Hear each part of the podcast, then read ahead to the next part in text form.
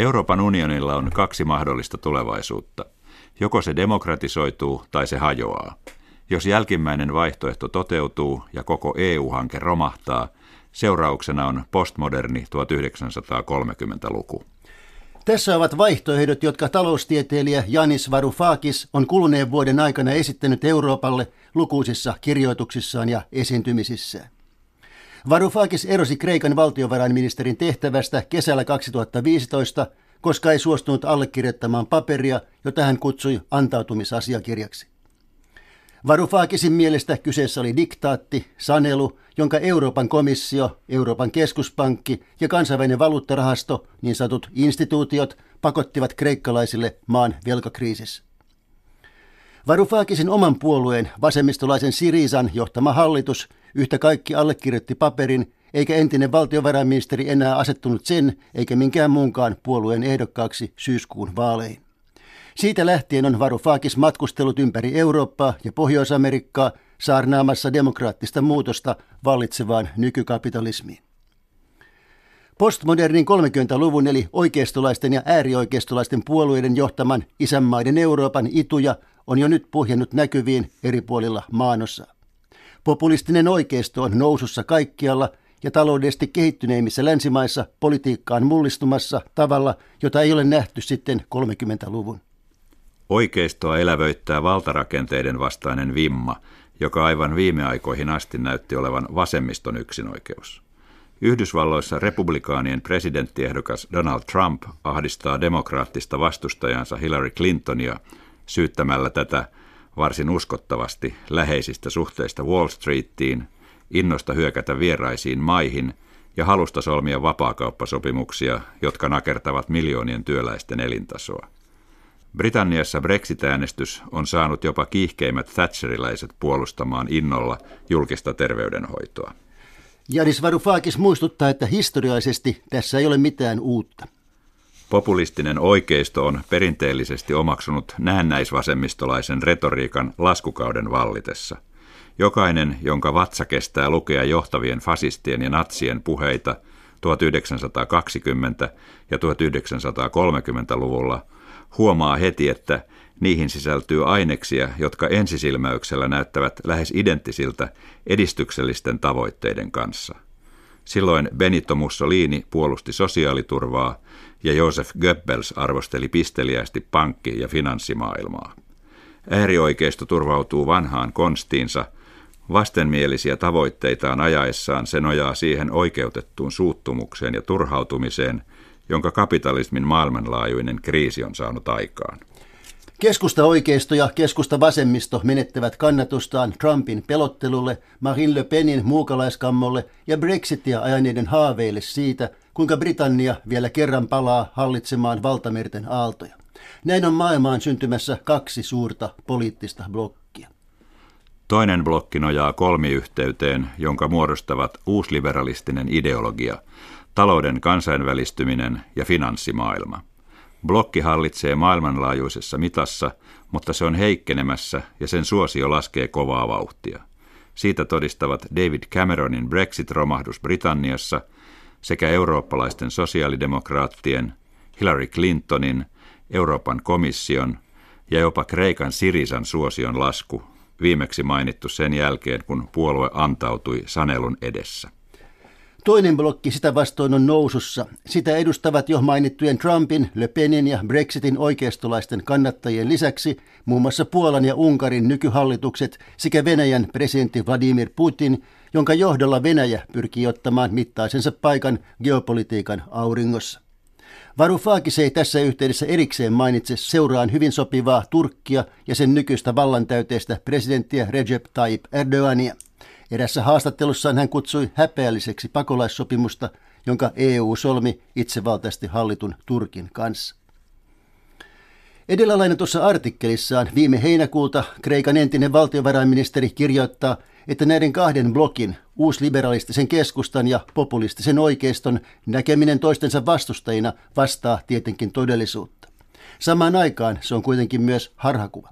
Clinton ja Trump käyvät todellista kamppailua vallasta, samoin kuin kävivät Euroopan unioni ja Brexitin kannattajat. Mutta samalla ne toimivat myös eräänlaisena kumppaneina keskenään toinen toistaan vahvistaen. Ainoa tie ulos tästä poliittisesta ansasta on edistyksellinen internationalismi, joka perustuu suuren enemmistön keskinäiseen solidaarisuuteen kautta maailman, enemmistön, joka on valmis koko planeetan käsittävään demokraattiseen politiikkaan. Tämä kuulostaa utopistiselta, mutta kannattaa muistaa, että ainekset muutokseen ovat jo käsillä. Varoufakis viittaa tässä yhteydessä Bernie Sandersin yllättävään menestykseen Yhdysvaltojen esivaaleissa sekä Jeremy Corbynin valintaan Britannian työväenpuolueen uudeksi johtajaksi vuosi sitten. Molempien saama pohjattoman nuiva, jopa aggressiivinen kohtelu osoittaa, että valtaa pitävät ottavat tosissaan demokraattisen kansanliikkeen näiden uudenlaisten poliitikkojen takana ja ovat huolissaan sen kannatuksen noususta. Kolmantena muutoksen airuena Janis Varoufakis mainitsee Demokratia Euroopassa eli Diem 25 liikkeen, jota hän itse oli perustamassa Berliinin Volksbühne teatterissa viime helmikuussa. Liikkeen tunnuslauseena on ajatus, että EU hajoaa, ellei sitä demokratisoida. Diem 25 englanninkielisen nimen lyhenteestä muodostuu myös latinankielen sana, joka tarkoittaa päivää. Carpe diem, tartu päivään, eli nykyhetkeen. Lukuliikkeen nimi lyhenteessä viittaa vuoteen 2025, jolloin esitetyn ennustuksen sanotaan viimeistään toteutuvan. EUlla olisi siis kymmenen vuotta aikaa muuttua perinpohjin tai hajota.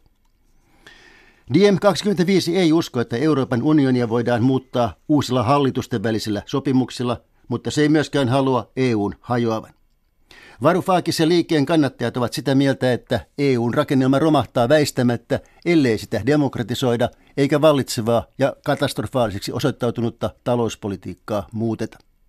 Demokratian tulisi koskea kaikkia tasoja Euroopassa, kaupungeista, alueista ja jäsenvaltioista unionin huipulle saakka. Varoufakis on polemisoinut niitä vasemmistolaisia, siis omia hengenheimolaisiaan vastaan, jotka kannattavat EUn hajoamista ja paluuta kansallisvaltioiden Eurooppaan. Britannian kansanäänestyksessä nämä yrittivät erottautua Brexitia ajaneesta oikeistosta ja käyttivät tavoitteestaan nimitystä Lexit eli Leftexit, vasemmistolainen ero EUsta.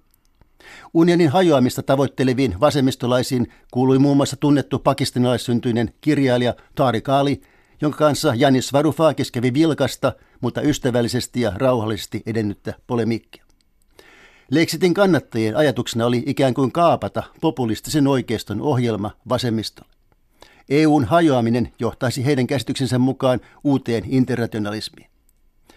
Janis Varufaakisin mielestä tällainen ajattelu perustuu pelkkiin harhakuvitelmiin. Voittaaksemme oikeiston ihmisvihan, meidän olisi siis tuettava heidän ajamiaan kansanäänestyksiä, joissa jäsenmaa toisensa jälkeen eroaa EUsta. Mutta tämä ei ole realistista eikä muutenkaan vastaa vasemmiston ihanteita ja periaatteita. On varsin epätodennäköistä, että muukalaisvastaisen oikeiston nousu pystytään estämään asettumalla tukemaan EU-eroa vaativia kansanäänestyksiä. Edesauttamalla EUn hajoamista vasemmisto asettuisi myös omia tavoitteitaan vastaan. Uskovatko Lexitin kannattajat todella siihen, että vasemmisto voisi voittaa muukalaisvihamielisyyden asettumalla käytännössä tukemaan uusien aitojen rakentamista Euroopan kansakuntien välille? Tässä vasemmiston sisäisessä väittelyssä Varufaakisilta kysyttiin myös, miksi Diem 25 sitten rajoittaa internationalisminsa Eurooppaan. Varoufakis vastasi tähän omasta mielestään nenäkkääseen kysymykseen, että liike pyrkii yhteistyöhön kaikkien demokraattisten ja nykykapitalismia vastustavien voimien kanssa ympäri maailman. Niihin kuuluvat muun muassa Bernie Sandersin kannattajat Yhdysvalloissa. Liikkeessä on mukana jäseniä Amerikan mantereen molempia puoliskoja sekä Australiaa ja Aasiaa myöten. Ja lisäksi. Historia on tuottanut sisäisesti rajattoman EUn. Vasemmiston, joka määritelmän mukaisesti on internationalistista, tulee puolustaa rajojen puuttumista, yhteistä ilmastopolitiikkaa ja jopa sellaista asiaa kuin Erasmus-ohjelmaa, joka antaa nuorille eurooppalaisille mahdollisuuden opiskella yli valtiollisten rajojen. Ei olisi vasemmiston hengen mukaista kääntyä näitä hienoja saavutuksia vastaan, vaikka ne ovatkin syntyneet taantumuksellista politiikkaa muuten ajavassa EU:ssa. Olla EUn sisällä ja samaan aikaan pyrkiä radikaaliin muutokseen. Näin voisi tiivistää Diem 25 liikkeen tärkeimmän strategisen periaatteen. Millainen olisi Euroopan unionin hajoamisesta seuraava postmoderni 30-luku? Varoufakis arvelee, että Eurooppa kenties jakautuisi Saksan johtamaan eräänlaiseen D-markka-vyöhykkeeseen, joka ulottuisi Baltiaan saakka ja sen ulkopuolelle jääviin Etelä-Euroopan maihin. Erottuaan Kreikan hallituksesta Janis Varoufakis on julkaissut myös kokonaisen kirjan, jossa hän valottaa kahdeksan vuotta sitten alkaneen kapitalismin maailmanlaajuisen kriisin historiallista taustaa. Se palautui Yhdysvaltojen silloisen presidentin Richard Nixonin aiheuttamaan shokkiin, kun hän elokuun puolivälissä vuonna 1971 romutti niin sanotun Bretton Woods-järjestelmän, joka oli hallinnut maailman valuuttojen suhteita toisen maailmansodan jälkeen.